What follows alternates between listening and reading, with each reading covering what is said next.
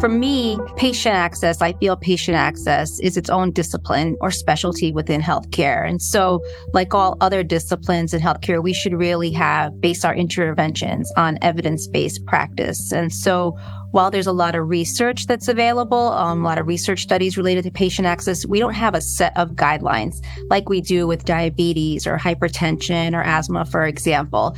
And so that to me was what the gap was, and it needed to be filled.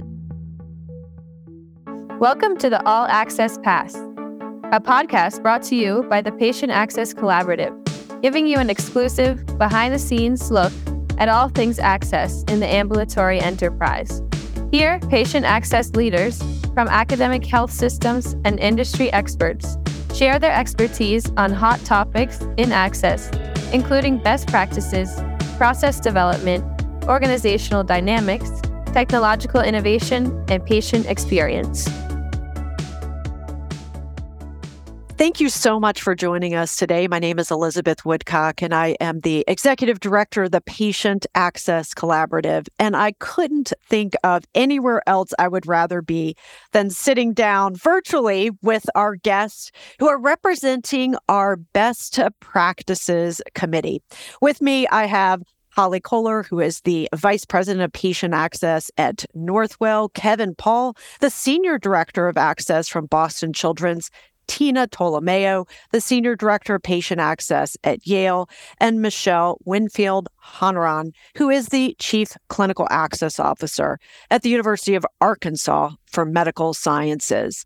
These four leaders, as well as uh, Patrick Kokaruta from Geisinger and Carrie Simro from Iowa, formed this amazing committee that we had at the Patient Access Collaborative, focused on the best practices for patient access.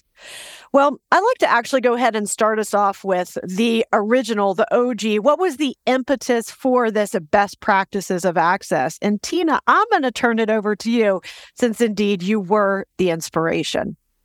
Thank you, Elizabeth. So for me, uh, patient access, I feel patient access is its own discipline um, or specialty within healthcare. And so, like all other disciplines in healthcare, we should really have base our interventions on evidence based practice. And so, while there's a lot of research that's available, um, a lot of research studies related to patient access, we don't have a set of guidelines like we do with diabetes or hypertension or asthma, for example.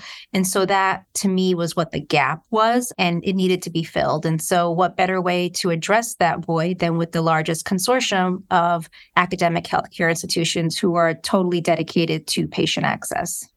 Tina, thank you so much. And in the spring of 2023, we did go ahead and issue that best practices and access. And thanks again to the committee members who really were the guideposts for this document. According to Merriam Webster, a best practice is a procedure that has been showed by research and experience to produce optimal results, and that is established or proposes a standard suitable for widespread adoption. We were excited to use the expertise of this committee as well as the evidence in the literature. In fact, nearly 50 academic peer reviewed articles uh, to document these best practices. I want to turn it over to our guest, Michelle. Michelle, your arrival at the University of Arkansas in a newly formed senior executive role is really what kicked off the great access work that you and your team are doing. How has codifying these best practices helped you and your team? Thanks, Elizabeth. Um, it has helped immensely as as someone who's not new to access, but new to an organization that had a, a, renewed vision on access. The the best practices have been very helpful in getting goodwill and buy-in and bringing it to areas where a lot of times at an academic medical center, people are looking for research or they want to know the why or they want something to show this works and why does it work. Having these best practices has been a way to be able to provide that information very similarly to the way Tina spoke to how we have this for diabetes and hypertension. We needed to have it for access when you look at patient access and you look at organizations today, a lot of that directly impacts finances and the bottom line. So when you're talking about things that you need more uh, resource for, or you need additional FTEs to answer the phone, or you need additional people to manage referral bases, they don't get it. But when you can bring it back to a best practice, people have a better understanding of, of what the need is and why you need to move forward with that. And I think just for my team in general, I can't be on every call. I can't be in every meeting, but the best practices have really given my team the confidence to communicate with other stakeholders in the organization around access about the importance of best practices and why we use them. Thanks, Michelle. And for our listeners, let's step back and convey the meaning of the project itself. I think it's really important to recognize that the Patient Access Collaborative, we've been in existence since uh, 2011 and only now reported these best practices. We recognize and vehemently agree. And I think all of our uh, committee members would say the same thing. There really are no right answers when it comes to patient access. This is a very complex topic. And we truly believe that there is no right way to do it. Now, that being said, we got a lot of leaders like Tina, like Michelle, who ask uh, for help as they were trying to build up momentum for the access work in their institutions. And I'd like to turn it over to Holly because Holly at Northwell Health, I mean, y'all are going through some really significant changes right now with your EHR implementation.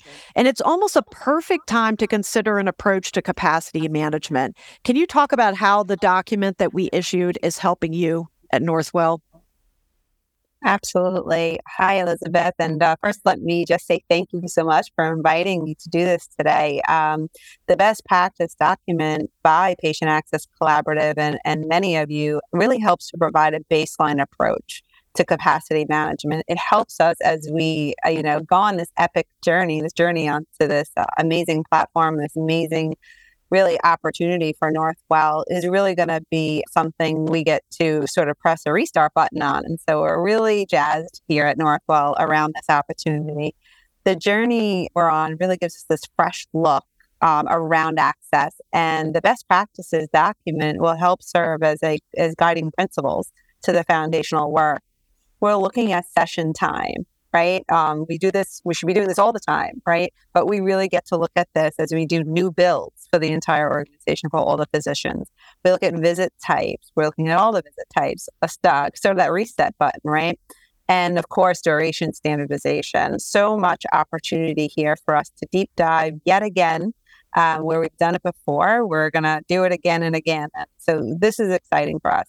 Our template builds will be supported through a centralized approach. This hasn't really been structured like this in the past, and the, the document does help to talk about the the um, areas of opportunity there. So um, I've actually read it uh, as we embark on this epic journey. I've read it a few times, even though you know we've all been participating to to create it.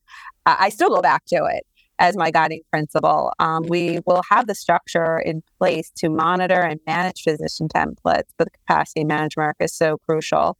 Um, we have this just, you know, really great foundation that we've started here at Northwell around the success of the project for Epic. Um, and so we'll continue to build on that and use the document as our guiding principle. Thanks so much, Holly. And gosh, um, best of luck as uh, you continue this journey to uh, implement an EHR system and lean into access. So, eh, for our listeners, this best practice document that we're all referring to, it actually has five uh, key chapters. And it's marked and uh, so duly marked as edition one very specifically, and that we think there'll be multiple iterations of it. Um, the first chapter is on referrals and referral management. The second one is on appointment confirmations. And you might say, really, a whole chapter on appointment confirmations. But it's really interesting because in the ambulatory enterprise, we don't have the luxury that the bed tower has where the patient is just sitting there we have to wait for the patient to come in for that 10 or 15 minute appointment or 20 or 30 or 60 and making sure they come in is really really important. Holly's referred to template management. We have an entire chapter on template management because it is the backbone for our greatest asset in the ambulatory enterprise, which of course is our provider's time, that precious time that we need to make sure we use and use effectively and optimize. Scheduling is our fourth chapter. So just literally the booking process itself. And then our last chapter, which was really inspired by Carrie Simro from the University of Iowa, was focused on communication and how important it is as we as uh, centralized access leaders are really focused on working in collaboration with our clinician partners in departments and service lines and institutes at our health systems. This is really only the beginning. I actually just heard uh, last week from our cohort on centralized uh, nurse triage that they are going to add another chapter to best practices for the second edition. And I'd love to get y'all's perspective. Kevin from Boston Children's, I think you've used this document. You were certainly a key part of creating it. Can you talk about like wh- what's the next step? Are there other chapters? What should we be doing with this document for our leaders? Thanks so much, Elizabeth. Uh, it's great to be a part of this uh, collaborative community. And uh, I think back to some of the early meetings that we had together and the focus on call center. And in our most recent meeting in East Lansing, you definitely see a shift. I'd love to see a deeper dive, and you could easily probably write an entire book on capacity management. Um, so many different elements to it. I mean, the the template uh, issues, the visit types, things Holly mentioned, things Tina and Michelle mentioned are definitely a part of it, but it's becoming a uh, a field of study within Access by itself. Definitely uh, something that I think many of us would benefit from. Thanks so much, Kevin. And really, for our listeners who, again, may be wondering, okay, y'all are referring to this document. Can you give me some examples? I'm just going to read a couple of them that are considered by the committee. And again, with evidence from the academic literature, best practices and access. First one being referrals are created and codified within one business day of the patient being notified that a referral is being made. Second one, all referrals are tracked regardless of anticipated disposition. So, whether or not they're going to be scheduled, they are absolutely recorded and tracked. Third one, referrals are not automatically scheduled. We used to refer to that as auto booking. And in an academic practice, that was the industry standard. We auto booked all patients, at least in my experience at an academic medical center. But no, our best practices say no, referrals are not automatically scheduled. In fact, the patient or caregiver is consulted about the appointment date and time. All right, y'all. I mean, this is pretty basic stuff. And I'm assuming some of our listeners are saying, like, really? Do, uh, really? Does this really need to be written down? And I wanted to just get y'all's perspective because I think ultimately this is right? The real reason for this best practices document is um, to codify this, what is generally considered uh, pretty basic stuff, and yet we may not have always had always been doing it. So Tina, I just wondered if I could get your perspective about, you know, why these are important even though they're pretty basic as we embark on improving access.